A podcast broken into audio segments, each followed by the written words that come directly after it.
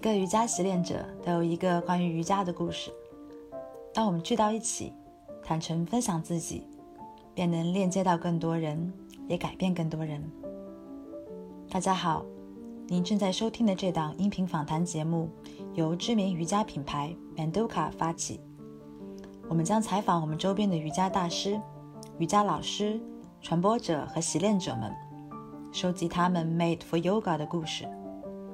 瑜伽是如何进入他们的生活的，又把他们带到了什么地方？如果你也有一个故事想要分享，请留言联系我们，也欢迎推荐身边有故事的朋友接受我们的采访。我们想说，瑜伽适合所有人，所有身体。You are made for yoga. Yoga is made for everyone.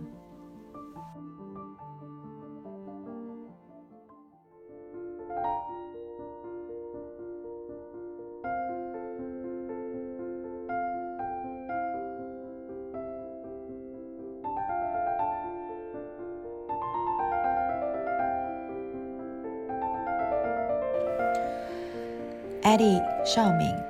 一个音乐家、旅行者，一位瑜伽老师。他说，小时候自闭的经历，现在看来是一个宝藏，让他变得异常敏锐，能够洞察他人的痛苦，也能够感觉到自己内在的变化。在刚刚过去的今年十月的深圳国际瑜伽艺术周上，艾迪为我们呈现了一堂充满诗意和疗愈的 Manduka Class。主题是阴性之光，月亮的祝福。在他看来，每一个生命其实生而完整，每一个缺憾都可以是祝福。艾迪有十四年的瑜伽教学经验，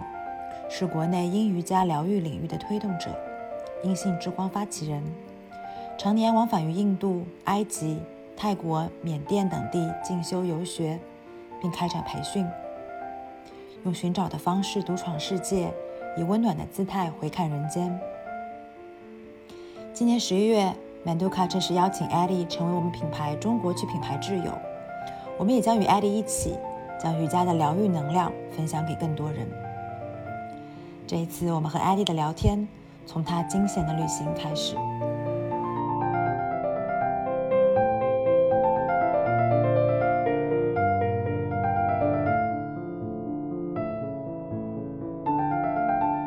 我现在在一个呃雅安，因为我们今天早上准备去四姑娘山的时候，有一条路，因为有一条路我们走过去的那个有个叫阿娘葬在的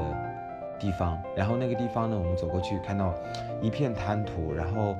感觉像是一条大河，然后旁边的那个山有塌方下来的痕迹，然后那个师傅就跟我们说，这个地方其实在七月份的时候，七月份以前。都还是一个完整的原始的村庄，但是今年七月份在四川这边这边雅啊那个那个阿娘村在这个地方发生了一场非常大的洪水，然后把整个村庄都冲冲毁了，然后那边的山塌方下来，把整个马路掩盖，所以我们走不过去。然后那个村村庄，我们几乎看不见有人生存过的痕迹，连房屋都没有了。所以 今天也经历了一个惊心动魄的 上午吧。然后现在，嗯，我们就是绕了另外一条道路吧，因为那个车根本就开不上去，就是往山上的悬崖，一个泥土路，基本上，嗯，没有路吧，就是有车开过的这个痕迹。然后我们现在绕路到了雅安，嗯，大概从早上五点到下午。两点左右才到这边，然后我们现在住在一个跟刚才上午的截然不同的环境，就是花间堂酒店。然后我现在一个人在这个房间里面做这个节目的录音，感觉很微妙。今天这一天，从看起来像有一点像地狱到天堂的这种感觉。嗯，我觉得你们这次旅行感觉都很一路都很惊险，又是很多故事。嗯。对，因为我们就是前几天有一天经过折多山那个地方，因为那个司机后来跟我们说，为什么叫折多山呢？因为这个山经常折磨死人。然后我们在那个山的呃坳口本来一个半小时的路程，我们大概从嗯下午一点到晚上九点半才通过。然后那天下了非常大的雪，我基本上到后来就是感觉生活已经回到原始状态了，因为我那个地方是海拔四千一百米嘛，然后那个有一个厕所在不远处，可是走过去，然后要下五层楼，再上五层楼才能上厕所，所以我们很多时候都是回到原始状态，原地解决，虽然。感觉 一切都还给大自然，但是当那个风雪吹到身上的时候，还是很 很震撼的。嗯 嗯，就几乎因为我们都是南方的孩子嘛，几乎没有见过那么大的风雪。风雪，而且有一种有一种那种呃原始的担忧，就是会担心啊，今天晚上会不会留在这个风雪的海拔高处。过夜，然后又又因为非常冷嘛，然后就会感觉啊，心情有时候会有点烦躁。我还记得整整车的人，因为有很多的同学，当然也有领队，因为我这一次是随团导师。然后嗯，其实我还好，因为这一次高原反应也也几乎没有，就大概在那一天的七点二十到七点四十，我感觉头非常胀，然后耳压也很大，然后呢。情绪上也出现了一种烦躁和起伏的这个状态，但是我通过一个之前学习的高原分段式呼吸法，然后嗯，大概二十分钟吧，就这种状态就调节缓和过去了。然后当时因为很多同学都已经已经无语了，就是很多人不知道该怎么办，就非常焦躁，然后就给了大家一些这种呼吸上的。指导就是教大家如何用瑜伽的方式去做腹式呼吸，怎么让自己把注意力都更多的关注在呼吸从鼻孔进入身体，进入下丹田，然后怎么样，嗯，在呼吸之后有短暂的屏息的停顿，那可能一秒钟或者自然的间隙，然后如何进行分三段把气息呼出来，然后。同学们发现这样呼吸之后，他们的高原反应也好很多，然后情绪状态也好很多。但是，然后我们后来在车上共同唱了 Ganapati，就是向象鼻神做了一个祈祷，因为藏地嘛，其实跟象鼻神西瓦都有一些联系。然后，嗯，也祈祷用这种能量可以帮助我们把这种。现实的困难，或者我们无法用人力解决的困难呢，可以帮助我们移除这个障碍。然后大概在九点多、九点一刻的时候，就有交警上来通车。其实那一刻大家都有一点热泪盈眶，也会感觉到祖国的强大。因为，嗯，那个那个零下的气温，然后在高海拔的地方，那么晚的晚上，然后我们还还会看到交警身上那种荧光的。反光的那种背心，然后在那里疏导风雪中疏导车辆，嗯，很感动，反正嗯，然后也会感谢这种经历，嗯，这种状态吧。但是其实更多的还是从这中间可以总结出来，嗯，其实瑜伽可以帮助我们在一些人生比较特别的时刻，给我们一些力量。它并不会，嗯。像奇迹一样，一下子让我们变成另外一个人，脱胎换骨。但其实它可以渐渐的，在每一件生活当中都可能会遇到的事情当中，帮助我们，嗯，给我们一些力量，让我们更快的以更好的方式去处理，并且度过这种艰难的或者对我们感觉来说有点起伏的时时光或片刻吧。嗯嗯，小小的、小小的、真实的感悟是这一次。嗯，但是现在回想起来，这个感觉有点像在一场梦境，因为我们现在回到一个现代的城市文明建设的美好的房间里面，同学们现在在餐厅享享受当地特色晚餐，然后我现在在跟呃满都卡的这个呃沈老师聊这种话题和回顾，其实还是有一些场景在回到我的。画面当中来，嗯，有点不真实。现在看到这种，我现在坐在一个非常柔软的沙发上，然后看着眼前一些毛毯和绿植，嗯，窗明几净，灯光明亮的感觉，非常的 梦幻感觉。嗯嗯，我还挺能理解的。我自己之前也经历过这种，但是没有你那么极端。我是在去年去尼泊尔，然后我当时去呃那个兰比尼的那一次。嗯，体验非常差，就是有遇到下雨啊，有被那个水蛭叮，然后，呃，因为自己一个人去，然后那边的道路很差，很颠簸，然后坐车都是有一种在坐，呃，那种，呃，皮卡车，就是会跳的那种感觉，特别没有安全感。嗯，然后后来我就从那里回到，顺利的回到了，呃，博卡拉。嗯，那边就呃湖边的那一片就特别特别美好，然后就可以吃到跟纽约同频的食物，然后还那边还有很漂亮的露天电影院，就有一种特别特别穿越的感觉，嗯，很像。但我觉得你这个比较更加要极致很多，要极致很多。其实还好，嗯，主要是体感上这个温度过低，然后又在高海拔的地方，其实还蛮还蛮晕眩的。你说到那个，嗯，兰比尼和博卡拉，其实，呃，这一次的坐车经历也也让我联想到，因为其实我一直都比较，嗯，不不太会轻易选择长途公路旅旅行，因为我我我跟你有一个，呃，发生在相同区域比较靠近的。嗯，公路旅行坐车的经历，因为从加德满都去博卡拉的路上坐了一个大巴车，然后那个路呢，因为没有人知道那个路要开多久，然后当天我们是从六点半一直到晚上七点才到达博卡拉，然后那个路旁边就是悬崖，然后泥路那个凹槽非常深，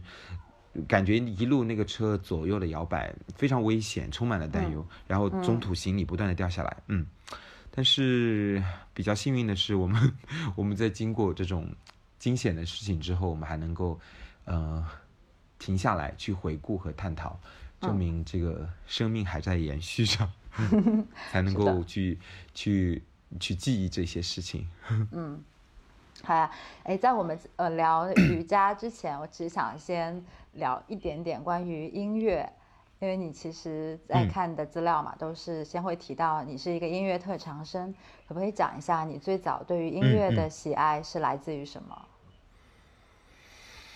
嗯，最早对音乐，其实因为我选择音乐的原因，当时还是有点叛逆的。呃，当然这个是一个转折的契机。其实我在高一以前学习成绩是非常优异的，几乎都是整个年级。第一或者第二，没有被挤出过前三名。然后呢，其实老师非常看重我，觉得我应该去选择理科，或者嗯，至少在正常的文科和理科之间做一个选择。但其实从我心里来说，因为我原来有一点自闭症的倾向，所以我不善于表达自己。但是我喜欢听音乐。然后呢，嗯，在这个过程当中，其实我我觉得我不喜欢数学。其实我数学成绩非常好。但是我不喜欢，原因就很简单，我厌恶那个教我的老师，他可能有一种神情，现在想起来，他身上肯定是有一种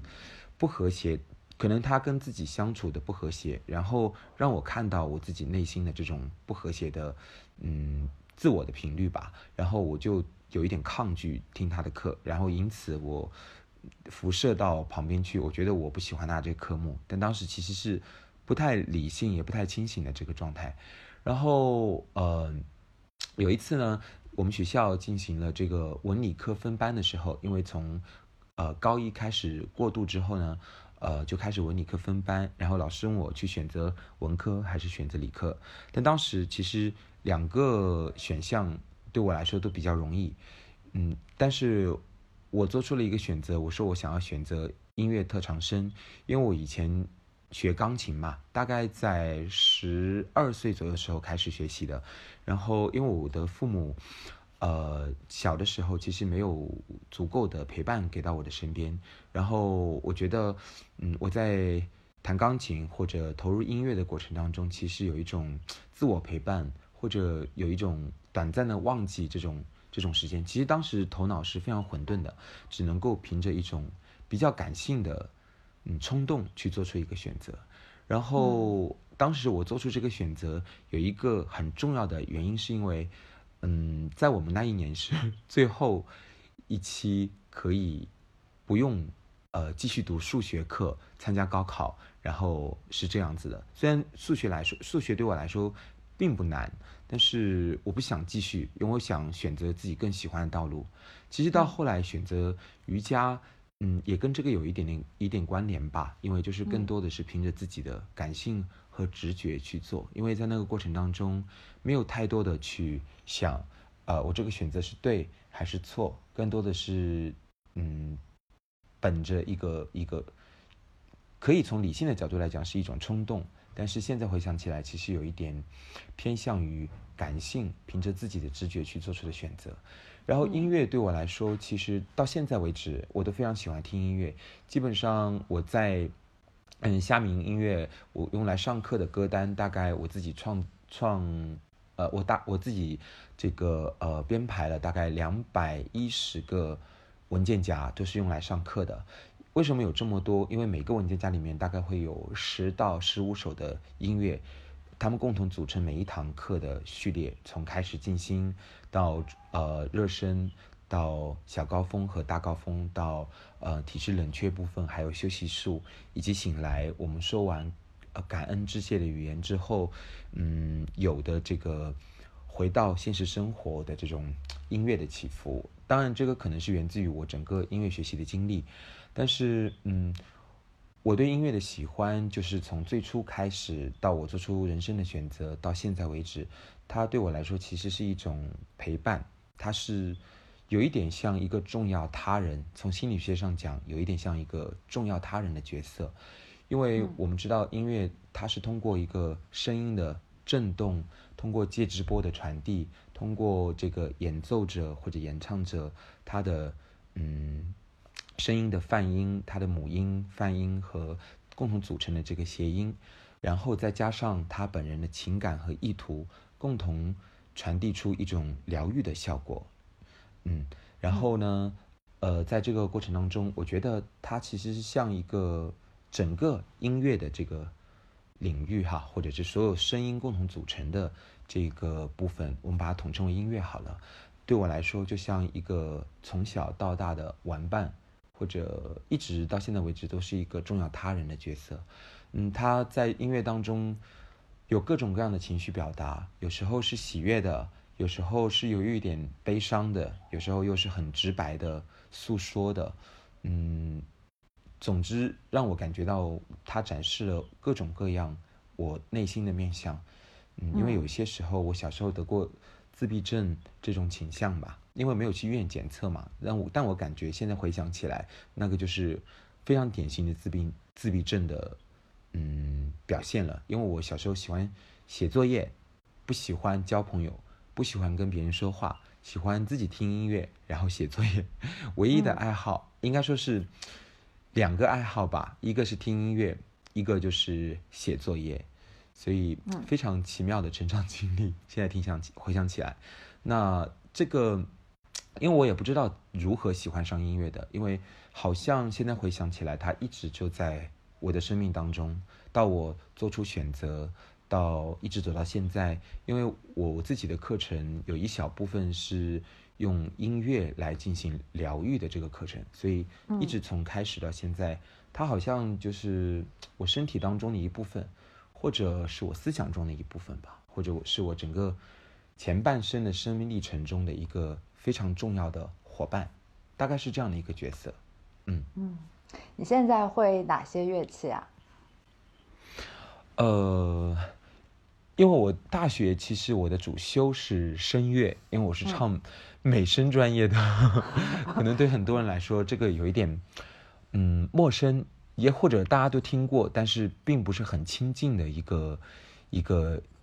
嗯，音乐表达方式，因为它偏向于古典音乐。然后从乐器的角度来说，我小时候学钢琴，然后高考我选择的也是钢琴，然后大学选修小提琴。不过小提琴，我现在有点差不多全部忘记了，因为我们要用左侧的下巴去夹住那个整个琴身，然后对呃肩颈啊、脖子啊、下巴都不是很好。因为后来我就开始慢慢的。嗯，放弃这个乐器了。然后现在我学习印度的 tabla，就是它有两个鼓，嗯，然后两个鼓的一个打击乐器，然后呃瑜伽唱诵用的印度风琴 harmony，然后还有一些世界性的乐器，像雨棒啊，嗯，萨满鼓，还有那个呃海浪鼓这些，嗯。嗯，大概我会经常去玩这些乐器，因为现在去演奏这些乐器或者去用这个声音的时候，有时候我是用作日常的冥想、晚间的自我疗愈。啊，我最近在学习一个嗯非常现代化、像外星形状的这个乐器，叫 handpan，就是手碟。我觉得这个乐器也非常好。嗯，大概是这些乐器吧，目前都在把玩。嗯，我我最近也有听过、听到一些手碟的音乐，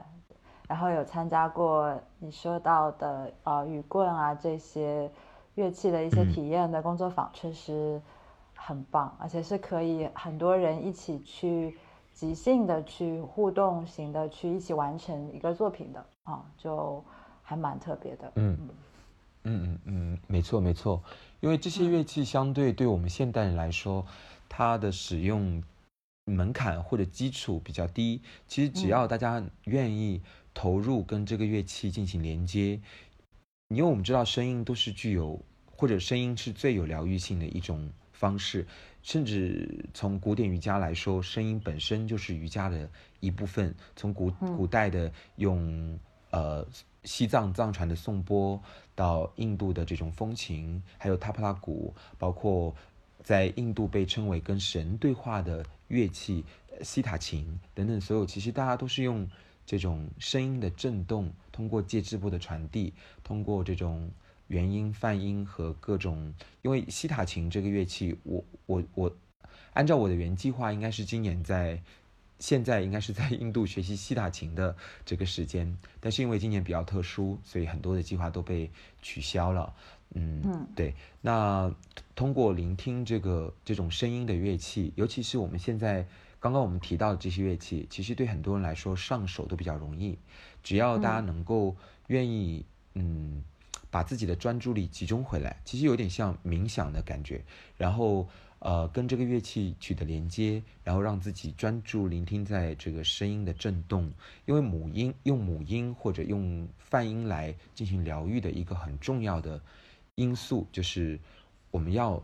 投入并自己能够聆听到这个声音。所以，在这个过程当中，这些乐器不管是用来演奏、用来自我练、自我疗愈，或者对他人进行疗愈，只要我们能够投射自己的专注力，并去聆听这个声音，其实整个疗愈就在这个过程当中发生。而且，这些乐器的使用其实非常简单。我在有一些像 Retreat 进修的课程，或者阴性之光的三阶的课程，就是疗愈型的私教声音部分。都会去，嗯，跟大家分享如何使用这些乐器，融入到自己的嗯私教或者个案疗愈当中去。所以这些都是比较简单的一些乐器，或者嗯呃使用技巧非常容易，然后效果非常大，嗯嗯，非常有趣的这些乐器。嗯，哎，从你刚刚讲到，我突然衍生出来一个问题，是关于唱诵的。因为之前也采访一些老师，他们也会分享到，呃，唱诵可能在突然某一个某一次唱诵当中找到呃和唱诵的连接，甚至会引发非常强烈的呃情绪的这种呃起伏，而本身唱诵没错，只是很简单的一直在重复同一个话，甚至是很简单的旋律，呃，那为什么它会？产生这么强大的这种力量，或者是说对情绪的这样的一种触动呢？嗯嗯嗯嗯嗯，对，呃，这个问题我觉得非常值得探索和分享，因为它就涉及到声音疗愈的一个本质，或者它如何在我们的受体或聆听者身上产生作用的这个原理。嗯，从它其实从科学和从这个。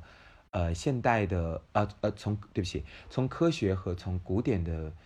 角度，因为这个古典的角度呢，我没有讲瑜伽，因为其实嗯，因为从狭义的角度来讲，我们讲瑜伽唱诵嘛，但是从广义的角度来讲，所有这种声音，因为刚刚我们讲到了唱诵，嗯，mantra 这个部分，或者 kirtan 是作为印度的古典唱诵的一个重要的形式，我们可以把它称为，呃，古典印度 KTV，就是老师唱一句，学生唱一句进行的这种连接和震动哈。但其实，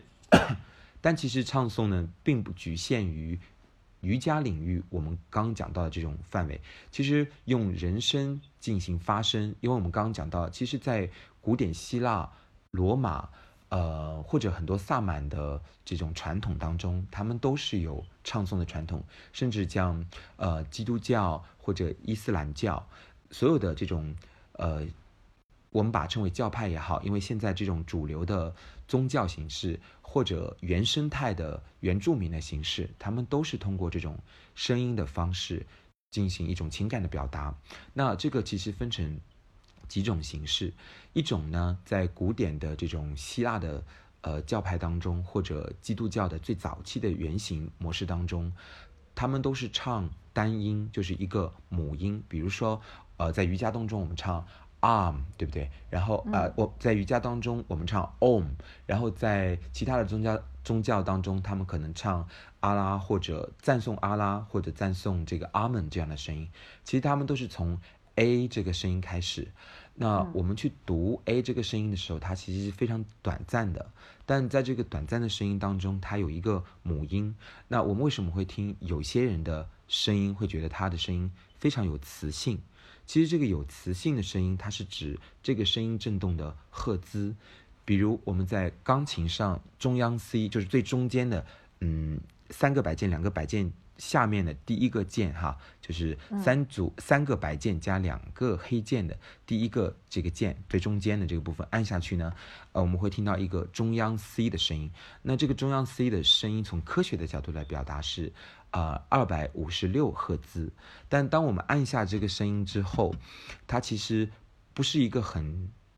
尖锐或者单纯单纯的一个声音，它不是只有一个声音。其实我们听到的是有有这个声音引发整个琴键上跟它相关联的所有跨八度的 C 音的嗯共振。那我们把这种母音。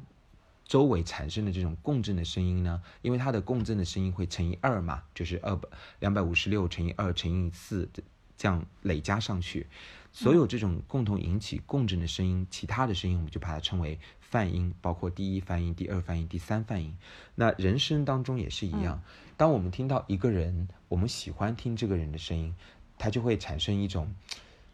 身体当中的共振，那这种共振其实也跟钢琴键上产生的这种泛音的震动是一样的模式，就是这个人的声音，他其实，比如你在讲话和我在讲话，其实我们不都只有一个声音发生，我们的声音有高中低，甚至中间还有一些音阶产生，所以我们的声音其实是一个复合型的声音。那当然，我们听到更有疗愈性的声音呢，它的泛音的范围会更广泛，这个是作为一个。声音振动的科学的原理。那从古典的疗愈的角度来说，比如像我们瑜伽当中会唱“哦”，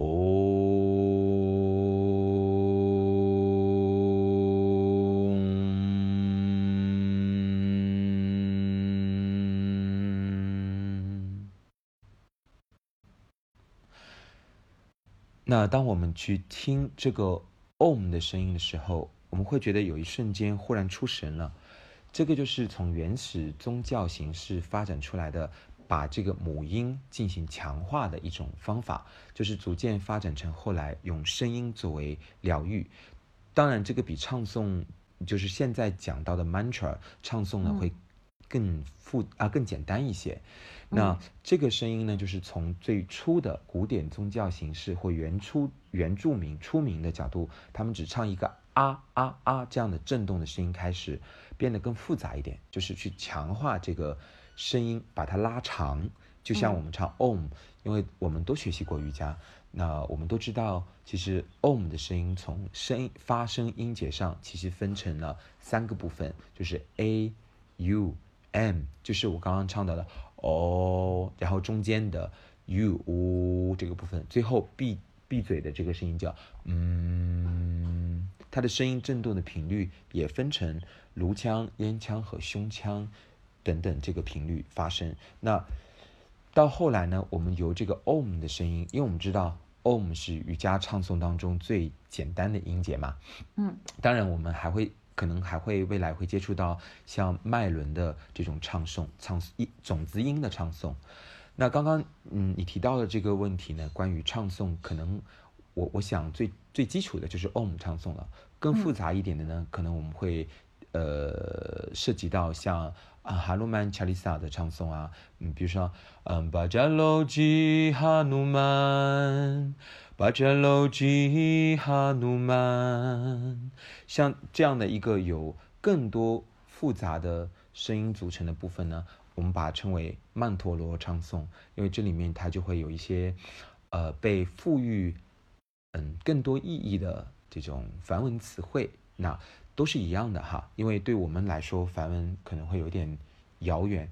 嗯，并不是那么多的人去懂得或理解这个梵文的嗯意义，就是这个词和句子的意义。那更多对我们来说，就是通过声音的震动产生的这种作用和疗愈。呃，第一个原因呢，从古典的角度来讲，不管我们唱简单的种子音、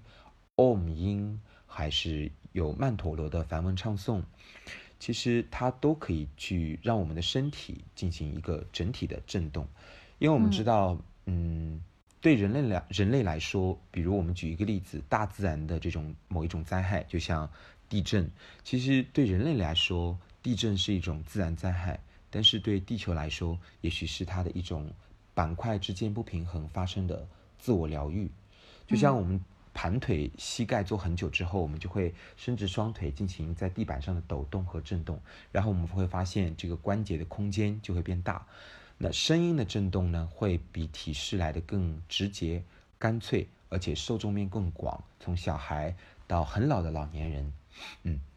然后这个唱诵者呢，他从自己身体当中发出这个声音，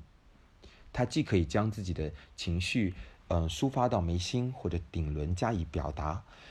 聆听者，当然唱诵者本身他也是一个聆听者。那聆听者呢，他就可以通过聆听这个声音，引发他自己内在身体腔体。比如我们讲每个器官，它其实都有自己的声音振动频率。所以通过聆听，我们就将自己的五脏六腑的频率进行调动起来。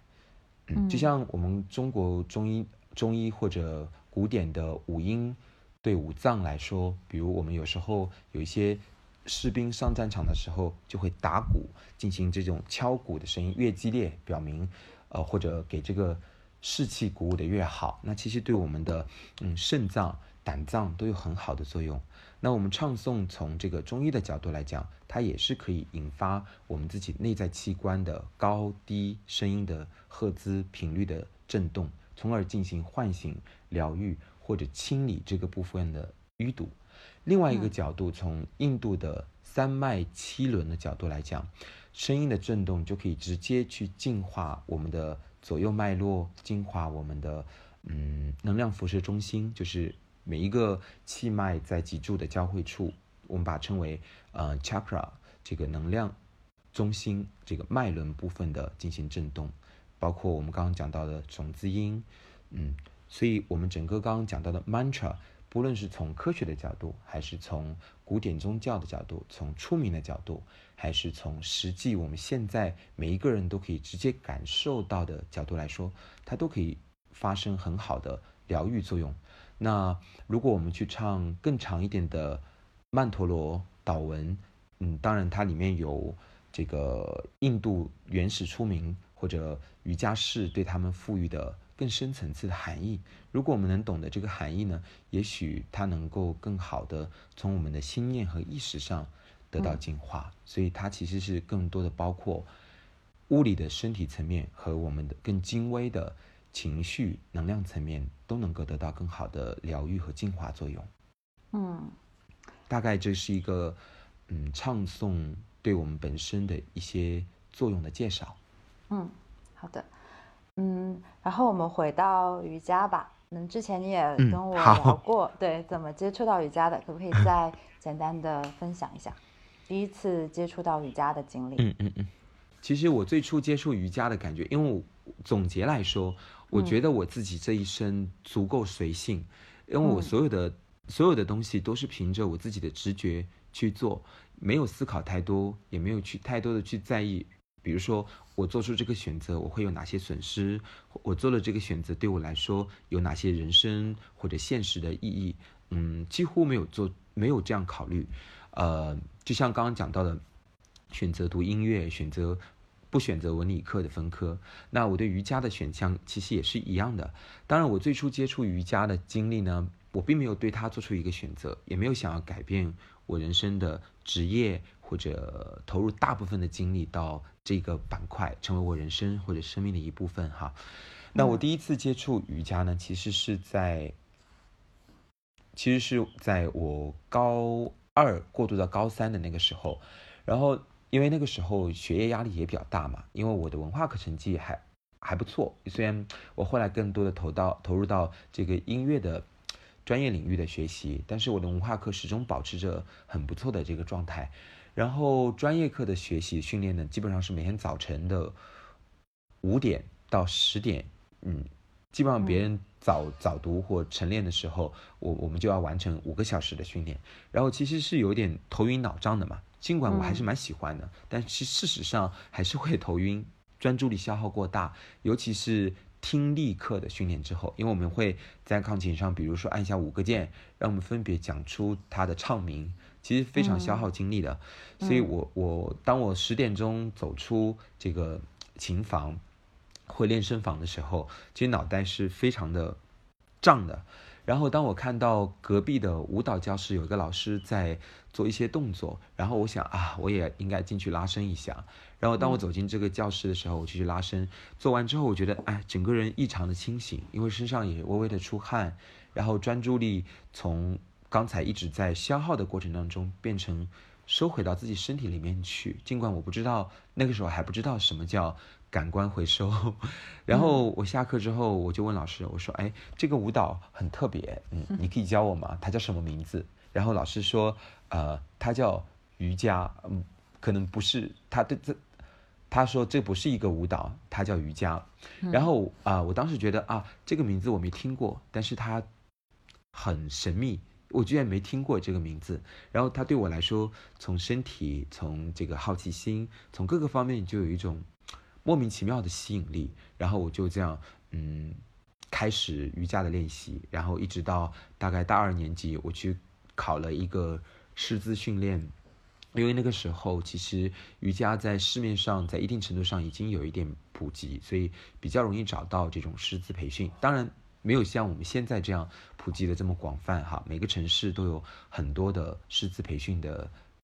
地方，嗯，当然这个可能有高低不同或者专业性、商业的倾向性不一样，但是那个时候我的瑜伽开始的经历，嗯，真的，我觉得现在想来是有一种神秘的连接或者缘分，或者我们把它称为被祝福的开始吧，嗯，就是这样开始的，然后。为什么我会选择做瑜伽这个道路啊？呃，因为我我学习之后呢，我就去了，呃，因为我的亲戚有开了一所私立学校，然后我就去他的私立私立高中当中去做了半年的音乐老师。然后当然虽然是私立学校，但他还是会有高考和升学的压力。然后音乐课呢，跟我想象的 不一样，因为很多都是。有一点照本宣科吧，反正课课本上印了哪一首曲子，然后我就放给大家听，弹给大家听，唱给大家听，一句一句教给大家。然后同学们呢显得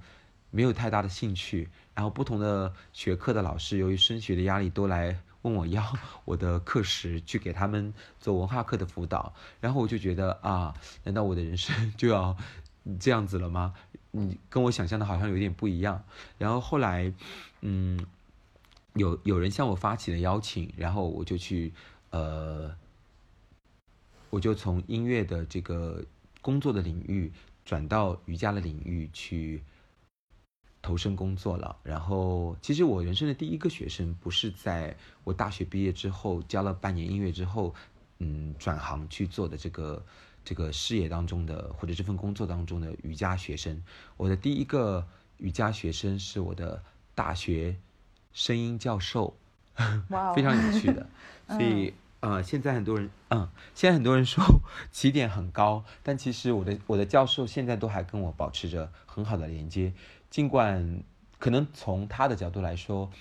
我没有再继续从事专门的呃音乐的这个工作，但是他仍然对我表示祝福，因为我觉得可能是我现在所展示出来的一种状态吧，让我所有人都觉得我的选择是正确的，而且我这样做是。不是基于一种背叛或者呃叛逆或者没有理由的莫名的冲动。其实冥冥中，虽然我不会或者不善于去思考一件事情一个选择的呃利益或者嗯弊端，但是我的直觉其实是比较发达的，所以选择往往都是比较正确的去走了一个或者很适合的道路吧。我不能用正确这个词汇哈。嗯，嗯其实你也为音乐找到了一种新的场景啊，就是因为你的教学里面也有音乐，你也有很多音乐疗愈他人的部分。那其实其实是通过音乐这种方式，让他进入更近的进入了很多人的生活和这个疗愈的过程当中。你觉得特别好？嗯嗯嗯嗯嗯嗯，没错。大概其实其实我现在觉得我也不能算是。转行吧，因为人的生命就那么长嘛。嗯，更重要的是在做自己真正喜欢的事情，或者你在这里，其实我还是希望，比如我们有很多的听众朋友们，他们其实也也想要看听听我们瑜伽老师或者做的比较久的一些瑜伽老师。他的经历，或者他为什么做出这个选择，以及他做了瑜伽老师之后有哪些变化，所以，我我觉得我们今天聊的都很有意义哈。就像你刚刚讲的，嗯，其实我也融入了音乐在我的瑜伽教学当中。真的，没有人的人生的经历是被浪费的，只有嗯，没有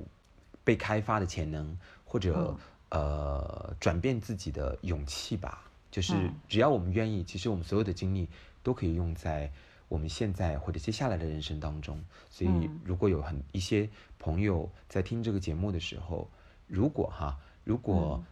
大家正处在一个选择的难关或者举棋不定的时候，我觉得要听从自己内心的声音，然后更多的不要去太多的去计较他的得失，因为我们的人生，我们的幸福感。或者我们的生命的价值，嗯，更多不是用头脑思考出来的吧？因为我们现在讲的这些内容，我们在讲的这些意义，更多的是一种回忆或者总结，因为它已经发生了，而不是在当时这种选择的关口想象出来的，对吗？嗯，是的，嗯。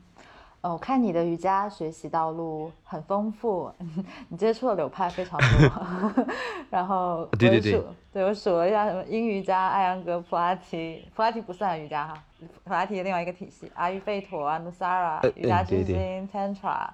阿汤你也练过。嗯嗯。就是你是如何选择接下来要学什么的，以及你学习这个路线它的出发点是什么？嗯。就是我现在如果有接触过我的朋友，可能都知道，我现在更多的在教阴性之光的课程。嗯，呃，严格来说，它不是一个流派，它是基于经典的英瑜伽发展出来的，我自己喜欢的练习风格的总结。嗯，对我把这个课程分成四阶嘛。那我为什么之前有了这么多的经历，然后最后？在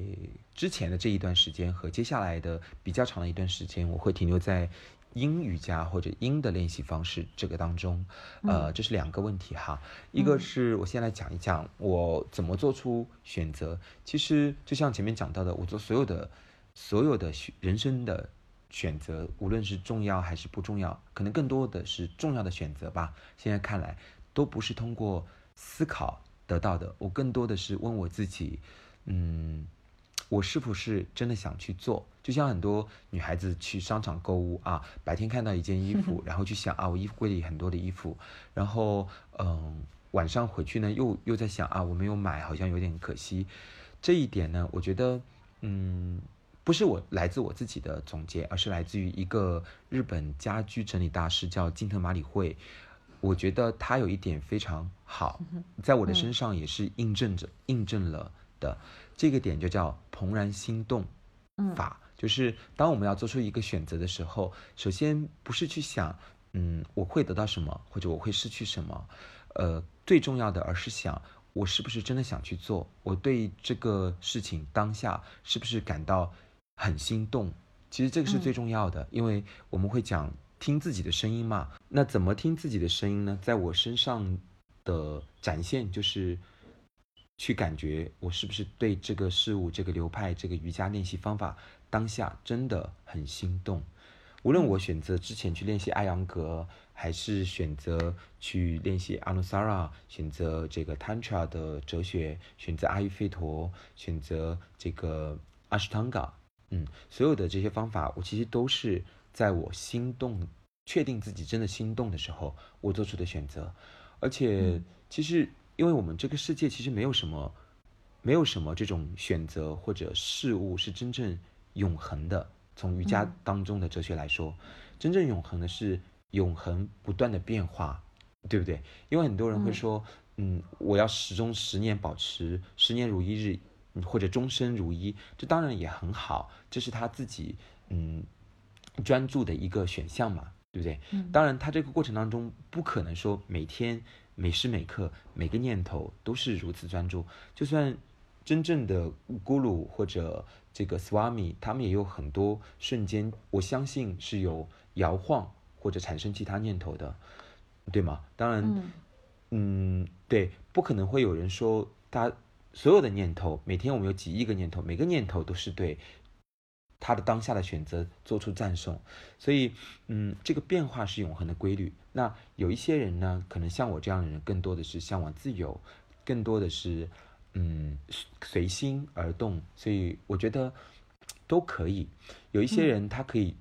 一直专注在自己的流派当中，我觉得那很棒，因为，嗯，他可以发展出更多的专注所能获得的潜能。嗯嗯，那然后有很多人呢，他。可以去听自己的声音，跟随自己内在真正心动的变化，因为每个人都是不一样的嘛。嗯嗯，对，所以如所以，呃，所以在这里呢，如果呃听众朋友们他觉得自己真的对某一个事物产生真的心动，真的心动的情况下，我觉得都可以去尝试，因为我之前的瑜伽老师。有一个瑜伽老师，嗯，他跟我说，因为我之前问了他一个问题哈，我说为什么，嗯，我不能够跟很多阿汤的人一样，每天都四点或者五点起来练习？因为我有时候会冒出啊，我今天真的不想这么早起来练习，我今天想十点练习，嗯，或者我今天想下午两点练习。然后我跟老师说啊，为什么我这么懒惰？然后老师说你不需要去强化这个点，即使你今天。离开了瑜伽的世界，如果这个连接、这个心动还在，你迟早会再回到瑜伽垫上来。嗯，这个感觉其实是一样的。那，嗯，我自己对瑜伽的理解，就 yoga 这个词，有人讲连接和结合嘛，它的字面的意思，那确实没有错。当然，它有，嗯，比如说讲，嗯，yoga chitta vritti nirodha 哈，就像啊，帕特啊，帕坦加里讲的。瑜伽是控制心念的多变。那从连接的这个角度来讲呢，我的理解其实就是我们始终和瑜伽保持着连接，而这个连接或早或晚一直都在，其实就是了。所以，嗯，如果如果我们的嗯收听的朋友或者学生或者其他的嗯朋友们，这个满都卡的粉丝们，大家觉得现在选择有点困难，或者对一个流派。产生了新的看法，或者或者他有喜欢新的流派了，都没关系，不要自责。嗯，你因为你心动去选了那个流派，如果你后来觉得选择之后还是之前流派更好，你又会回来。那这种连接其实是不会中断，而且流派之间，嗯，最终的目标都是一样的。就像我们讲到条条大路通罗马嘛，那只是嗯，所有的瑜伽流派，就像我们在人世间。如果它是一个修行道场，或者它是一个游乐园的话，所有的瑜伽流派就是祖先们、嗯先贤们或者以前的瑜伽师们为我们留下来的通往同一个目的地的地图上的不同的道路而已，所以没关系啦。嗯嗯嗯，在学习的过程中，对你影响最大的老师是哪位啊？嗯，人生有很多阶段，如果你问一位老师的话，我觉得是 Carlos，就是我的哲学老师，他是一位西班牙的老师，他现在定居在美国。然后，嗯，我们会在线上有一些互动和连接。然后现在呢，中国的很多瑜伽节都会邀请他。那我当时在跟他学习，他完整的，就是他在市面上在上的话，哈，因为我没有皈依在他的门下，我也没有说，嗯，真正的追随他。因为如果一个一个学生想要追随一个老师，那其实互相都要彼此熟悉，并且。观察，然后两三年，然后才会做出选择的嘛。那我并没有做这件事情，但我觉得他是我的老师，也是你刚才讲到对我这一之前的学习经历当中影响最大的一位老师。嗯，Carlos。嗯嗯，具体的能讲一下吗？他对你的，他最打动你或者让你最有收获的部分是？嗯。好，其实有很多的点，因为我在泰国的一个叫 Amavati Yoga Retreat 的地方，嗯，上了他的这个培训的课程。当时我们是十五天，整个十五天呢，全部都是哲学，从早到晚哈，然后是沉浸式的，嗯。然后呃，这个老师他对我的影响，或者为什么会成为我对我影响最大的老师？首先第一个，我觉得他整一个人，因为嗯，他年纪也比较大嘛，他整一个人呢，看上去就是像一个小孩子。从他的眼睛里，我会感觉到，嗯，他是真正的那种很纯真的小孩子。嗯，他不会像很多的我们见到一些修行很深的老师，或者他的自己的资历很深的老师，或者很有智慧的老师，看起来，嗯，洞穿你，或者好像他已经把你在他的面前你是裸体的这种感觉。在他的眼睛当中，我感觉到，我看到的是自己，然后以及我想要成为他那样状态生活的人，然后他自己的生活经历其实也是蛮丰富的，因为他以前是哲学系的学生，嗯，然后嗯，他的他的学生生涯嘛，他是哲学系毕业的，然后呢，他在印度萨拉斯瓦蒂流派出家，做了十六年的僧侣，然后后来呢，因为很多人觉得。嗯，他能够在印度寺院或者这个修道场出家，真正的去做僧侣十几年，其实已经非常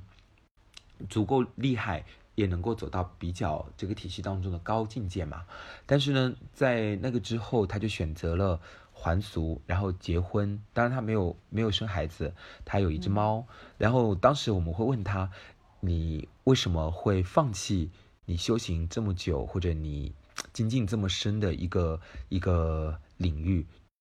然后还俗做了一个回到正常，我们所谓正常人嘛，就是大部分人都会做的世俗生活来。然后他说，其实，嗯，在那个当下，他做出选择，其实也不是说很很容易的。他也经过两三年的挣扎，或者说他做了很多的思想的想法，从这个他要还俗的想法。开始到做出这个决定，并真正的去，嗯，做这个行动 action 的时候呢，其实也是经过比较长的时间的。呃，这里面他非常坦诚的就告诉我们他的内心的波动，他丝毫没有顾及说他应该嗯成为一个或者树立一个人设来让我们变得更崇拜他，然后反而他把他自己内心的脆弱这种犹豫不决。展露给我们，然后让我们看到啊，其实，在我们未来，也许，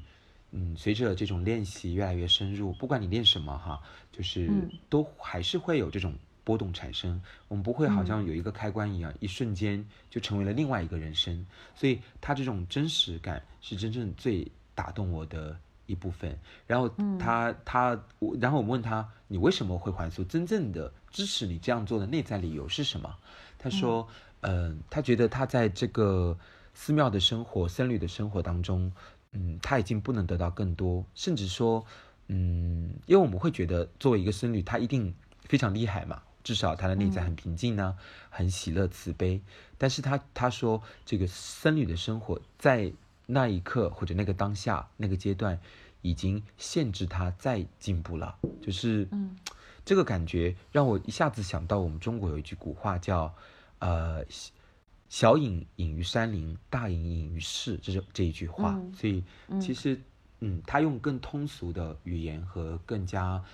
嗯真实的人生经历向我传达了这一句话。因为有些语言在我们书上很容易读到，但是其实我们不知道它是具体是什么样的一个内容。比如说，很多人说活在当下，什么是活在当下？其实很多对很多人来说是一种，呃，鸡汤或者口号，或者希望自己平静平静下来的一一个一个呐喊声。但是真正理解这个里面更细微的变化的牵扯，嗯，我觉得应该是像卡洛斯向我们描述他自己这一个人生非常重要的抉择这一刻这么详细、具体，然后透明的这个内容。嗯。嗯，好，嗯，能不能讲一讲你慢慢的、嗯。呃开始侧重于英语家的教学，然后呃甚至有自己的这种呃新的嗯。这个、对内容在里面，有自己的嗯发挥在里面，嗯然后通过这个阴性之光，你想要对外传达的是什么样的一个讯息？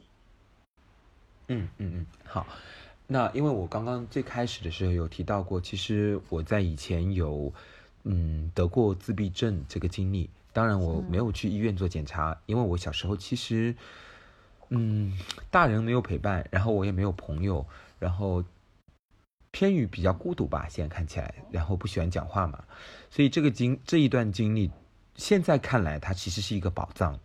嗯，因为它让我变得异常的敏锐，能够洞察到他人的痛苦，也能够感觉到自己内在的变化。总之，它让我变得非常的敏锐，然后我的感官也会比较发达一些。嗯那我之所以会去做音的课程，其实也不是一蹴而就的，也不是基于思考而判断的，更多的是因为我在练习英语家之后，我觉得相对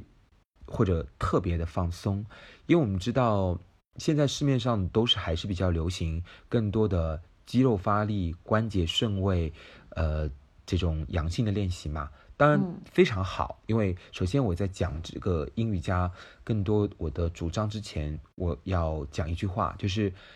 嗯，阳性瑜伽或者它的练习方式不是最好的，但是阴性瑜伽也不是最好的。就像我们讲到哈他，它一定是一种平衡或者融合。嗯，对。嗯那我之所以会练习阴性瑜伽和传递阴性瑜伽，就是因为，嗯，我自己感觉到内在在练练习阿汤、练习艾扬格或者练习阿努萨尔之后，我觉得他们都很棒，能带给我健康的身体，也流很多汗，也让我懂得更多的瑜伽知识、顺位、体式练习的技巧、安全性等等都很多。但是，嗯，我的内在始终有一种不够放松的感觉。然后，呃，我在练习阴性瑜伽，并且加入我自己探索的方法之后，我觉得，嗯，我能够非常轻易的感到自己是真正的放松下来。比如有时候我们在嗯坐车的时候，我们会焦虑，因为我们会感觉这个车为什么还不到来。然后我们有时候在呃处理一个很繁忙繁忙的工作的时候，我们会感到担心，我们会担心这个处理的结果，或者嗯，我们不我们会觉得事情有点多，头脑中有点拥挤，然后我们就会有点焦躁或者嗯烦恼，然后甚至是在我们现代人这个快节奏生活当中，大家其实都不够放松，都是比较紧张的，尤其是城市中的人哈。然后，嗯，甚至是我们在睡觉晚间的时候，很多人如果有机会可以观察一下自己的身体，其实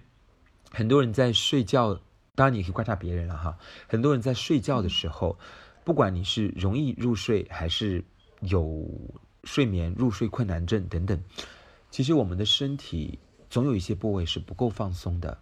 嗯，包括很多人在睡觉的时候会咬紧牙齿，有些人睡觉的时候会脸部肌肉紧张，有一些人睡觉的时候会四肢比较僵硬，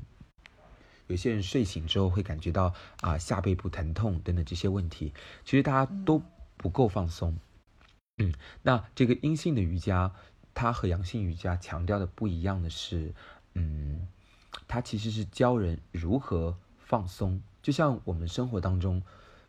整个世界的哲学就是教我们如何成功，如何成为一个嗯社会标准下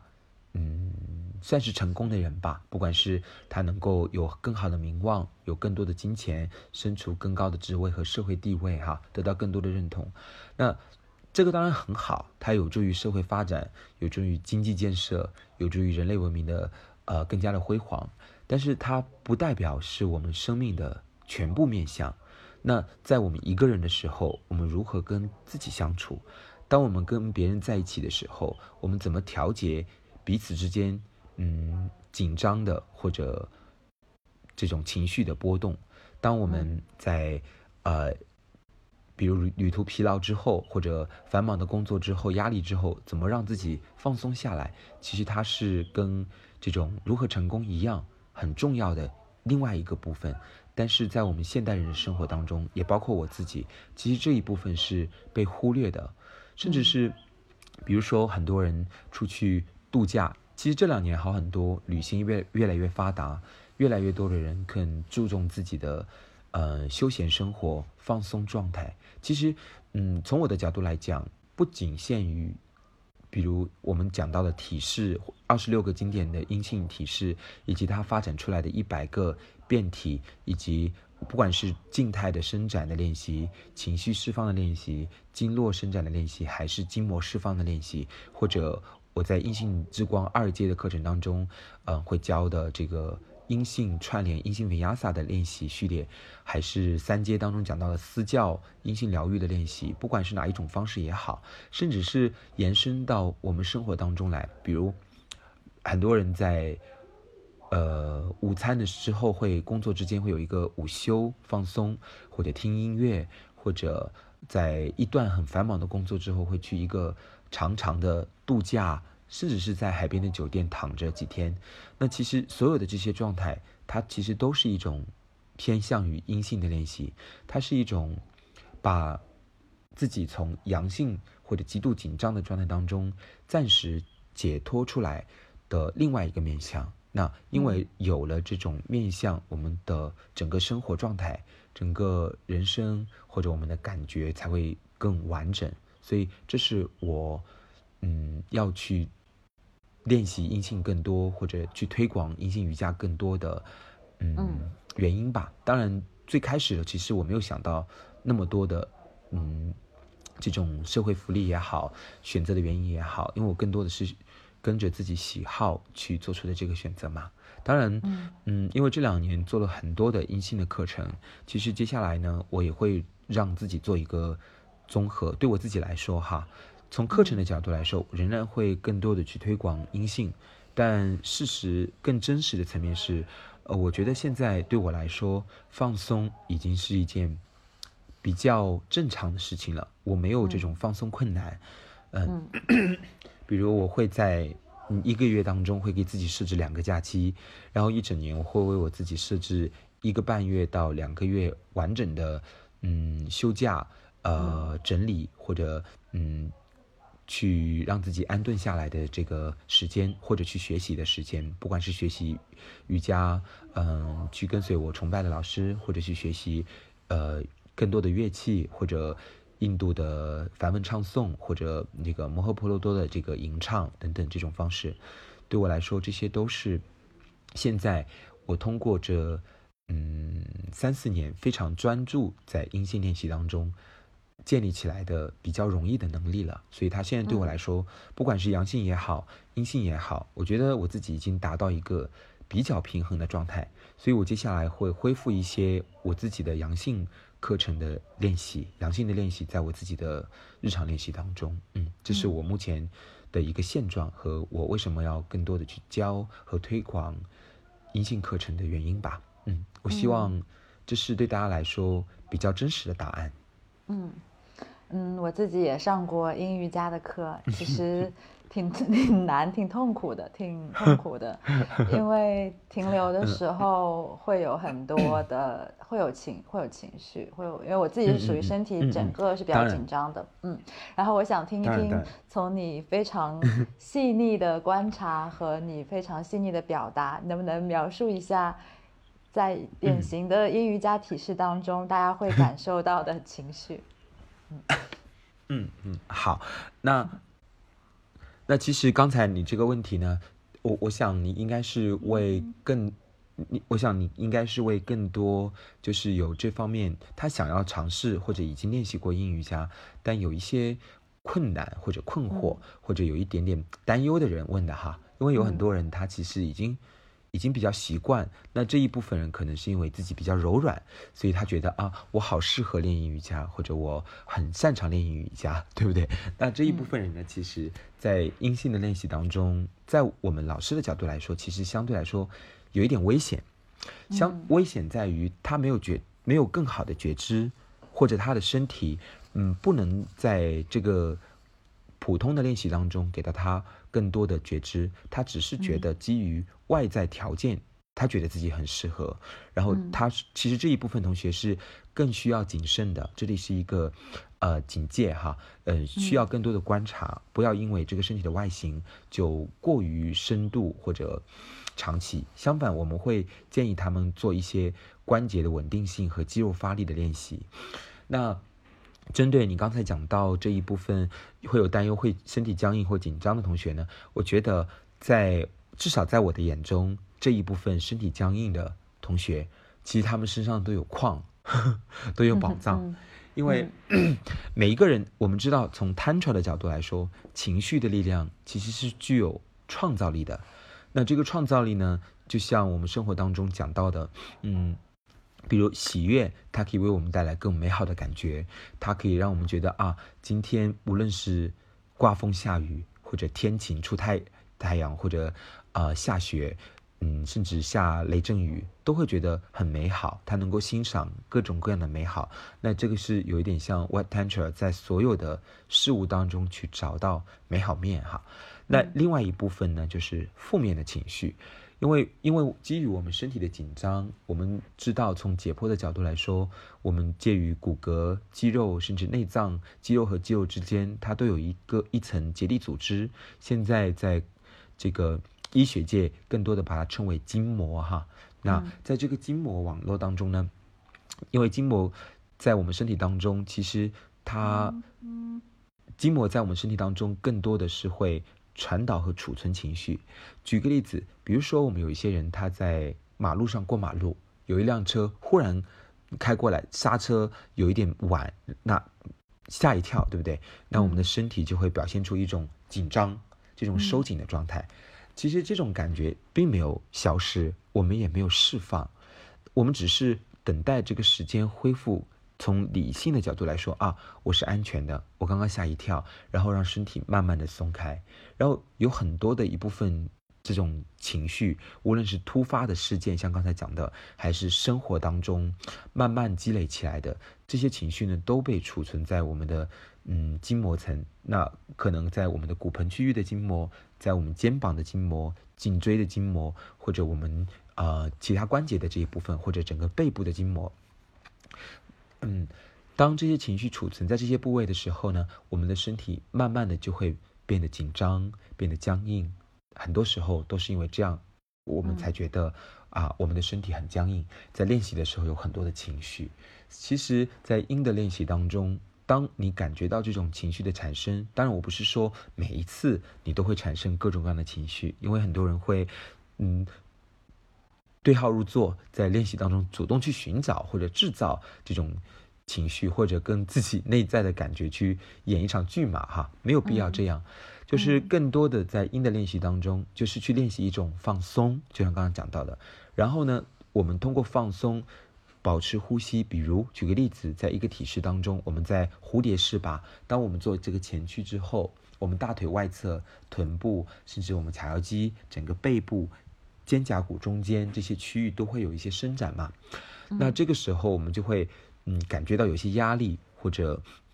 会感觉到有一种。当我们肌肉放松之后，会有一张网一样的这种紧绷感拉扯着我们。所以，当我们跟他工作一会儿之后，我们会感觉到有有时候会有一些画面，有时候会有一种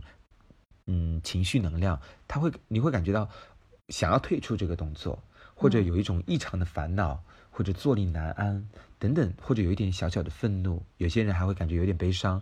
嗯，不一而论啦。这个我不能说，嗯，主动的去引导大家 去找这种感觉。但是如果我们有了这些感觉呢，其实是我们的身体比较放松，然后我们的筋膜层也慢慢的在舒展开，把我们原来刚才我举例说到的那些储存在我们身体中的情绪呢，慢慢的释放出来。它其实是一种清理。对，所以在阴性的练习当中，这个体式，在我看来，它其实是一种清洁术。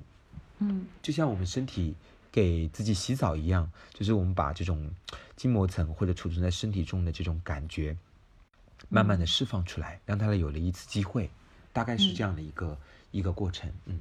嗯，你曾经应该写到过，说阴瑜伽是面镜子，能照见自己真实的甚至是不堪的一面。然后我我自己的一个真实的疑问是说，是否照见本身就等于疗愈，还是说照见之后我们要用一些方法去疗愈，要做一些工作去疗愈？那这个就是看见和疗愈的关系是怎么样的？嗯嗯嗯嗯。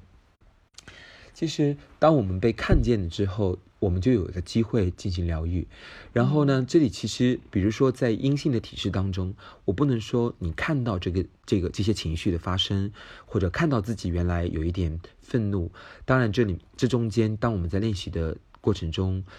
我自己也有过这样的经历。然后，我也观察到很多的学生和朋友们都有这样的经历，就是。嗯，当他在体式当中感觉烦恼或者想逃跑这种时候呢，他就真的这样做了，然后他被这个感觉带着走了，或者他嗯基于课堂的纪律或者老师的权威感，他没有做出嗯逃跑的动作，没有顺着这个感觉走，情绪能量走，而是继续的盯在原地。我说用这个“盯”的词汇呢，是因为他非常痛苦，他既不放松。也不观察，然后 又又恐惧，又不敢做出选择。那在这个过程当中，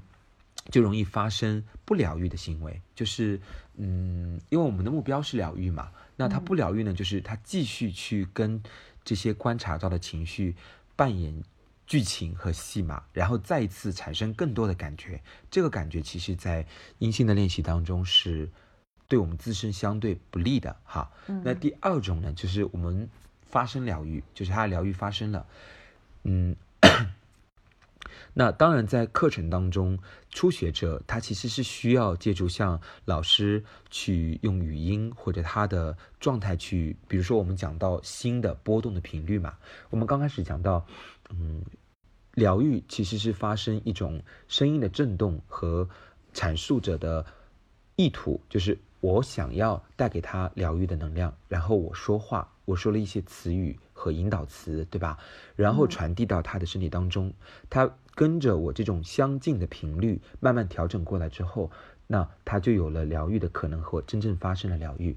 嗯，另外一种呢，就是如果没有人引导他的情况下，而他自己，嗯，没有走向刚刚我讲的，继续跟这个情绪扮演哈，产生更多新的这种。内心的波动呢？那他疗愈真正发生的是基于他被看见的，然后他自己去观察。因为我们的引导词呢，更多的不会说你去感觉那个悲伤或者具体怎么样，而是更多的处在一个中立的层面去引导大家。那大家在这个练习当中，去跟着我们的引导，慢慢进入姿势，观察到自己的真实感受，或者自动浮现出一些真实的感受。然后这个时候，我们就会给到大家一个更清醒的引导和频率，然后引导大家去看见自己的这个产生的画面感呀、情绪啊，或者能量或者冲动任何的部分。然后当他去不再参与的时候，其实这个观察疗愈就会自动的发生。所以刚刚讲的比较多，因为嗯，我可能不能够更干脆的说，具体是看见就发生了疗愈。这样子去说，因为这样会引人误会，因为看见也有可能会，嗯，产生更多负面的部分。嗯，对对对，嗯嗯嗯，大概是这样一个基本的原理。当然，我们还有更多哈，嗯，这个可能可能更多，我们需要嗯面对面去畅谈，或者用一些。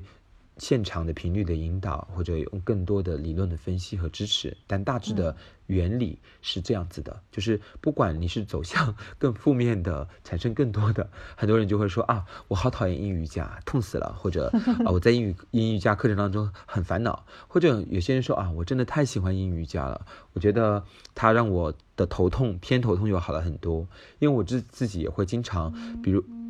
我自己也会经常早晨起来就会有一点。头痛的时候或者偏头痛的时候，我就会去做一些阴性练习的动作，然后嗯，用我自己的方法，因为对我来说比较容易一些嘛，就是这个流程哈，那它就可以帮我缓解，比如说我的下背部疼痛、我的偏头痛或者呼吸困难等等这些。它其实有一些除了情绪治疗、情绪疗愈之外，它还可以直接的会有一些嗯身体疼痛或者嗯身体状况的处理，嗯。都是在这个观察里面发生的，所以观察只是它的一个一个嗯，或者看见它只是一个中间的一个分界点，或者嗯，会发生不同面向的一个一个中转站吧。嗯嗯，好的，嗯，我其实蛮想聊一下旅行的，但我又觉得时间不一定够。好，我就问你可以简单聊一聊，没关系。对。呃，你好，你你说你在用寻找的方式独闯世界，你在寻找什么？在寻找什么？其实我也不知道，因为呃，我现在认为的答案，也许我以以后会转变，但我我知道我每一刻其实都是很真诚的活着，就像我们在刚才聊天的内容当中，呃，我并并不想树立一个非常悦性的，我们讲 satva 或者更多瑜伽式崇尚的那种点。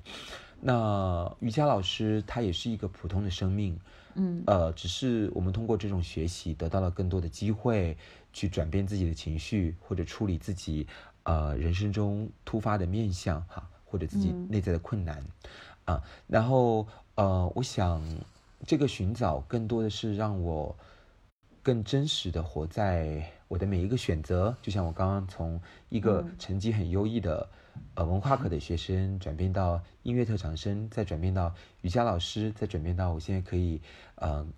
热爱旅行，又热爱音乐，然后又热爱瑜伽 这样的一个状态当中。我希望这个寻找我的每一刻都是真实的，因为我不确定我未来是否还会改变我真真正的生命意义或者我对生命的认知。但我希望我每一刻都是真实的，嗯，所以寻找可能就是一个流动的过程吧，就是让我自己在时间中做一个流动，嗯嗯，这样可能比较抽象哈，回答，嗯，对，嗯。嗯，在你的埃及的那篇文章里面，你有想，你有写到，很希望给每一个人非常畅快愉快的体验，因为心里面不希望让别人失望。可能是源自于讨好型的人格，你觉得你自己不想让别人失望，这个事情再往深处走，它的本质是什么？嗯，本质其实更多的是我对自己的不肯定吧，就是因为我现在你这样一读，我马上就会有一个感觉，因为当时其实更多的我记录这篇文章和呃邮寄的时候呢，当时我我我只是看到了。我当时的那个面相和我内在的一个转变，或者细微的所有的变化，但是现在，因为我今年，其实今年对我来说，我发生了一个巨大的转变，就是我，嗯，我可以更清楚的，因为我可能已经走过了那个阶段，然后我现在，呃，已经不是当时的那个样子了，然后当时我有很强的服务意识，或者我有希望所有人都对我认同。那我刚我们我们刚刚讲，你刚刚读讲到那个呃，不希望让别人失望，其实更多的是源自于我对自己的不认同，所以我才会担忧。所以简单来讲，那一部分，比如说在我的个性处事或者我对自己的欣赏的这部分呢，还有一个缺角或者缺失的部分，可能是来自于成长的经历吧。所以。我会觉得，我会觉得，嗯，可能每个人或多或少都有这个部分，比如原生家庭父母对你的打压，比如会用 其他的邻居家的孩子跟你做比较，哈，类似的，所有这种千家万户都有的经历，然后我的内心会，嗯，更明显一点，然后当时，所以我就会去做很多的事情。现在呢，想来，呃，大概就是这个原因了，可能我对自己不够欣赏，不够认同。我觉得自己其实是不好的，有一些部分，所以会有担忧。然后现在我发现有了这种转变之后，嗯，今年不一样的是，所有我想连接到的人，比如说像满都卡，嗯，所以我们就有了这次连接和对话。然后还有很多我想连接的人，老师都有了回应。我觉得，嗯，这可能是基于我的内在发生了很大的一个一个转变，就是今年我的我的嗯，对我自己的认知就是热爱自己，嗯。嗯，其实我已经走过那个阶段，但当时大概就是这个原因，嗯，我现在开始变得欣赏我自己，就是从就像一个另外一个人来欣赏我自己一样，就是所有的点，我只要是出自于真心的或者。嗯，热情热忱的去做这件事情，嗯，就像我们梵文词会有一个词叫 tapas，那它还有另外一个含义就是，啊，如火的热忱嘛。我觉得当我们这样真诚的如火的热忱去做的时候，其实无需担忧它的结果。那这个也是一个 karma yoga 的点，就是，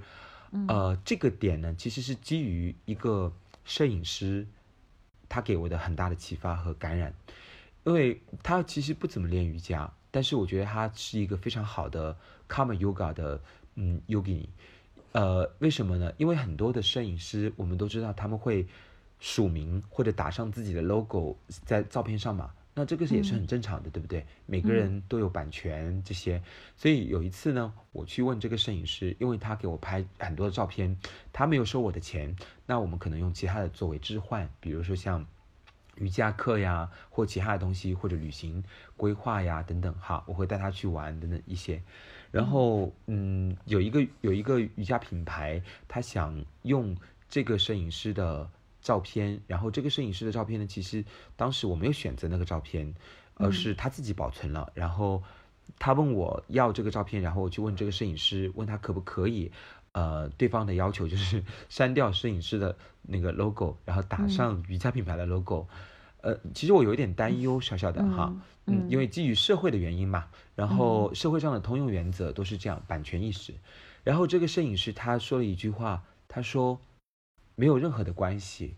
自由的使用吧。你你能跟我说，我就已经很感动了，因为这个照片当我在拍下它之后的那一瞬间，它就不属于我的了。我觉得，对我来说其实是有很很大的启发的，就是我只需要对人对事，我所做的每一件事情，嗯，真诚的、如一的、如火的、热情的去做出选择，我就不需要太在意它的结果。嗯，然后最后一个问题是回到就是曼都卡的这句 slogan “Made for Yoga”，呃。我们会说 Manduka is made for yoga。那我们的另外一个理解其实是 Everybody is made for yoga。每一个人和身体都是，嗯嗯，呃，在正确的引导下是非常适合或者能从瑜伽当中去有所收获的。也听听你对这个的理解。嗯嗯嗯嗯，我非常赞同这个嗯 made for yoga，因为呃，当然，因为我最初。因为那一天你你你告诉我这个词，我觉得我对曼都卡的印象和连接会更深。嗯，有一次之前有一次我跟别人聊天的时候，有人说，嗯，你为什么会选择瑜伽？那当时我给的答案是，嗯，是瑜伽选择了我哈。那我觉得现在其实我们反过来说，其实我们可以讲 I am made for yoga，因为 yoga 它其实并不仅限于。嗯，我相信满都卡他想要传递的精神也一定是这样，因为最终我们所有的面向、所有的练习都要回馈到回归到我们的整个人生当中去，所以不不只是体位法，嗯，无论你在垫子上进行体位法练习，还是进行冥想或者唱诵，甚至有些人在电子上进行午休，那我觉得更多的其实我们是要带着这种精神，啊，回到自己的生活当中去。那万物皆有灵，我觉得每一个人生而完美，只是我们在嗯周围的环境。周围的影响和模式的限制下，我们有了一些分裂，有了一些呃片向片面性的认知，所以我们有了对自己的否定，有了对自己的猜疑，有了不完整的这种感受，有了情绪的波动。那 Made for Yoga，我觉得，嗯，不只是在说曼杜卡它的精神，它的传递，也是在赞美每一个生命其实是生而完整的，我们不需要。嗯，活在这种分裂的状态当中，嗯。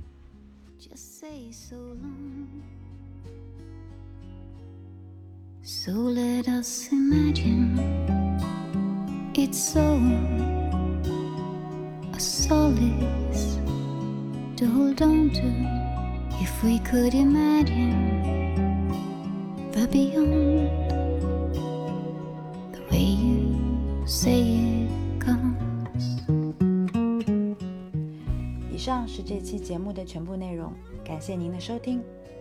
采访的文字版可以在 Manduka 微信公众号上找到，拼写方式为 M A N D U K A。你也可以在小红书和微博上 at Manduka 与我们互动。下期节目再见。